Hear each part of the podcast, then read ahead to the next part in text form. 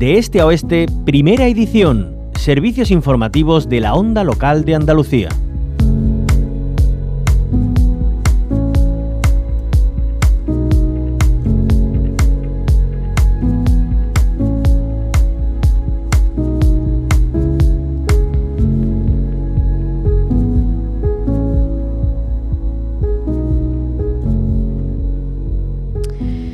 La que es una de las noticias de esta semana, la aprobación por parte del Gobierno Central de la ley del aborto. Con ella se amplía la protección para las mujeres que deciden interrumpir su embarazo. Entre otras medidas, elimina el consentimiento obligatorio paterno para menores que tengan 16 y 17 años. Así lo explicaba Irene Montero, la ministra de Igualdad. Por supuesto, eh, la gran mayoría de jóvenes, de mujeres de 16 y 17 años, mujeres con discapacidad, eh, confiarán en sus padres, en sus madres, en sus familias, en sus amigas, cuando afronten, eh, si es que así lo desean, una interrupción voluntaria del embarazo, pero la decisión será suya. Lo que el Estado les garantiza es que la decisión será suya.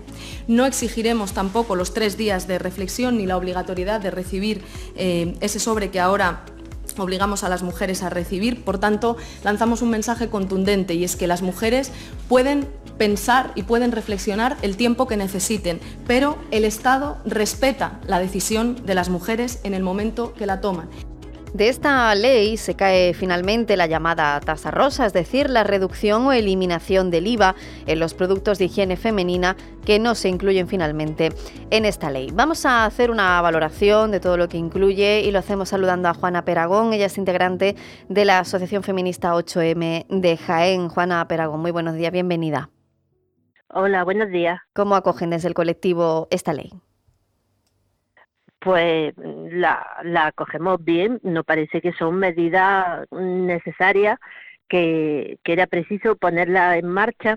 Lamentamos que se haya quedado fuera alguna, alguna medida, como por ejemplo lo de la famosa tasa rosa que, que acaban de, de mm. comentar, que nos parecen que es algo también eh, completamente necesario. Incluso ahora se está oyendo ya un término ¿no? de, relativo a, la pobreza que, que, acarrea para muchas mujeres el tener que afrontar cada mes el pago de, de estos productos imprescindibles. Pero bueno, mm, está bien, nos parecen bien todas estas medidas. Eso sí, mm, luego nosotras, bien lo sabemos en Jaime, hay un trayecto muy difícil, muy espinoso entre la ley y entre su materialización, entre su aplicación. Porque, por ejemplo, mm, aquí en Jaén, mm, desde que se aprobó la ley, la actual ley del aborto, esta que ahora va a ser sustituida por, por esta nueva ley, en 2010 eh, que recogía que se podía abortar eh, con independencia del territorio sin menoscabo por, por el hecho de vivir en uno u otro territorio, en Jaén nunca se ha podido abortar. Entonces, lo que nos tememos mm, desde, la, desde los colectivos feministas, desde las organizaciones feministas, es que a la hora de aplicar esa ley desde los territorios, en concreto en nuestro caso desde nuestra comunidad autónoma o desde todo aquello territorio en lo que haya gobierno reaccionario o gobierno no dispuesto a acatar esta ley, se pongan todos los obstáculos posibles para que la aplicación de esta ley se retrase o, o no se implemente bien o no se termine de aplicar. Eso es lo que no tememos mucho.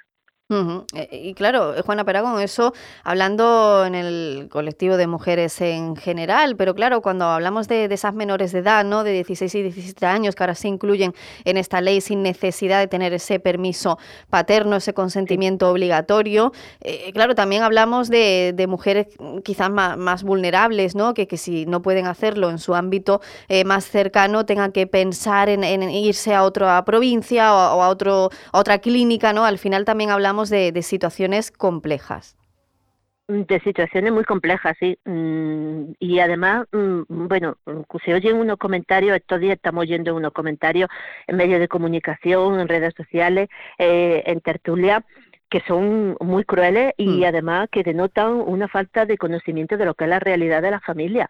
Las familias no son todas familias, eh, familias ideales donde hay una comunicación entre los miembros, donde no hay violencia entre los miembros de la familia, donde hay un cierto nivel económico que permite afrontar ciertas situaciones, ni muchísimo menos. Mm. Quien habla de, que este consentimiento lo que va a suponer es que un montón de chicas se van a dedicar alegremente a abortar y a tirar fetos a la basura, pues que yo no sé en qué mundo viven ni muchísimo menos. Eh, eso supone, eh, supone esa, esa realidad, todo lo contrario. Primero de todo, a esa gente hay que recordarle que la edad de, de, mayoría de edad, por decirlo de, de, alguna manera, no sé exactamente cuál es el término legal, sanitaria, son los 16 años eh, en España, excepto para situaciones sanitarias como es pues la decisión de, de, practicarse una IV, con lo cual ya había ahí una cierta contradicción. Y, y luego que, que, estamos hablando mm, de situaciones traumáticas, muy traumáticas, muy dolorosas para las chicas, también para su familia, que muchas de, las chicas que, toman esta decisión de, practicarse una IV al margen de la decisión de sus padres lo hacen porque temen la, la, consecuencia que puede tener el decirlo a, sus padres, porque viven una realidad de familiares muy dura, una realidad de familiares muy extrema, y que estas chicas además, en territorios, por ejemplo, como la provincia de Jaén, pues van a ver mm, imposible el, tomar esa decisión si no pueden hacerlo desde una intimidad y desde una mm. cercanía y con ciertas condiciones. Por eso digo que lo que nos preocupa ahora a los colectivos feministas, que por supuesto saludamos y aplaudimos esta medida, es cómo se van a, a, implementar, cómo se van a poner en marcha y sobre todo cómo se va a hacer frente a la reticencia y a la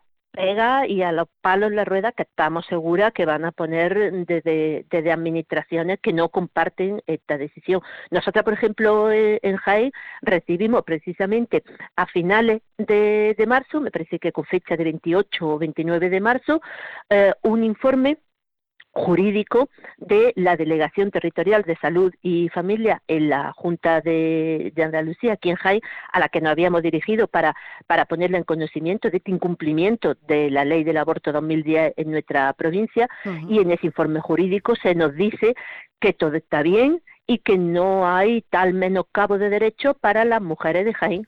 Nosotros vivimos la realidad, que es a lo que voy, nosotros vivimos la realidad de, de que no se puede abortar en la provincia de Jaén, ni en la pública, ni en la privada, ni en la concertada, ni de ninguna manera. Que te tienes que desplazar cientos de, kilómetros para hacerlo. Pero ahora recibimos un informe impecablemente en apariencia legal en el que se nos cuenta que, mm, que eso es legal y que la ley se está cumpliendo en Jaén, pues de pe a paz. Vamos, lo digo porque, claro, cuando nos dicen, cuando se dice ah, eh, eh, eh, públicamente que desconfiamos de que las leyes se cumplan, de que, de que probablemente se le pongan muchos obstáculos al cumplimiento de, de estas leyes, sobre todo en sus aspectos más avanzados mm, por llamarlo de, de alguna manera, mm. lo que se nos dice, ah, pues recurran ustedes a la justicia. Y, la verdad es que el, la feminista con la justicia, pues vámonos, en fin, estamos un poco también reticentes mm, a, pues cuál puede ser en eh, la actuación de la justicia, el tiempo que la justicia tarda en reaccionar, los, cuáles son los plazos de la justicia, el dinero que cuesta recurrir a la justicia y luego los resultados, mm. cuáles son. Y es que además, Juana Peragón, esta situación no, no, no, llega solo de Jaén, hemos visto casos en otros puntos de, España, o sea que no es un caso aislado, no es por una cuestión particular de la provincia de Jaén, esa objeción de conciencia ¿no? de muchos profesionales eh, que se dan eh, en muchos lugares de, de, nuestro país a pesar de la ley, de estar bien clara y de estar bien, bien determinada y, y además ahora con esta reforma, pues desde luego se amplía supuestamente, ¿no? Por lo menos en el papel, se amplían esas garantías para incluir a, estas eh, mujeres de 16 y 17 años sin necesidad de permiso obligatorio de, los padres, madres o, tutores, pero claro, no se tiene en cuenta la realidad complicada eh, de lo que supone esa decisión y también de, cada situación familiar particular, que no todo es idílico, ¿no? Como dice Juana Peragón, integrante portavoz de la Asociación Feminista 8M de Jaén. Muchísimas gracias, Juana, por habernos acompañado. Gracias a vosotras, como siempre.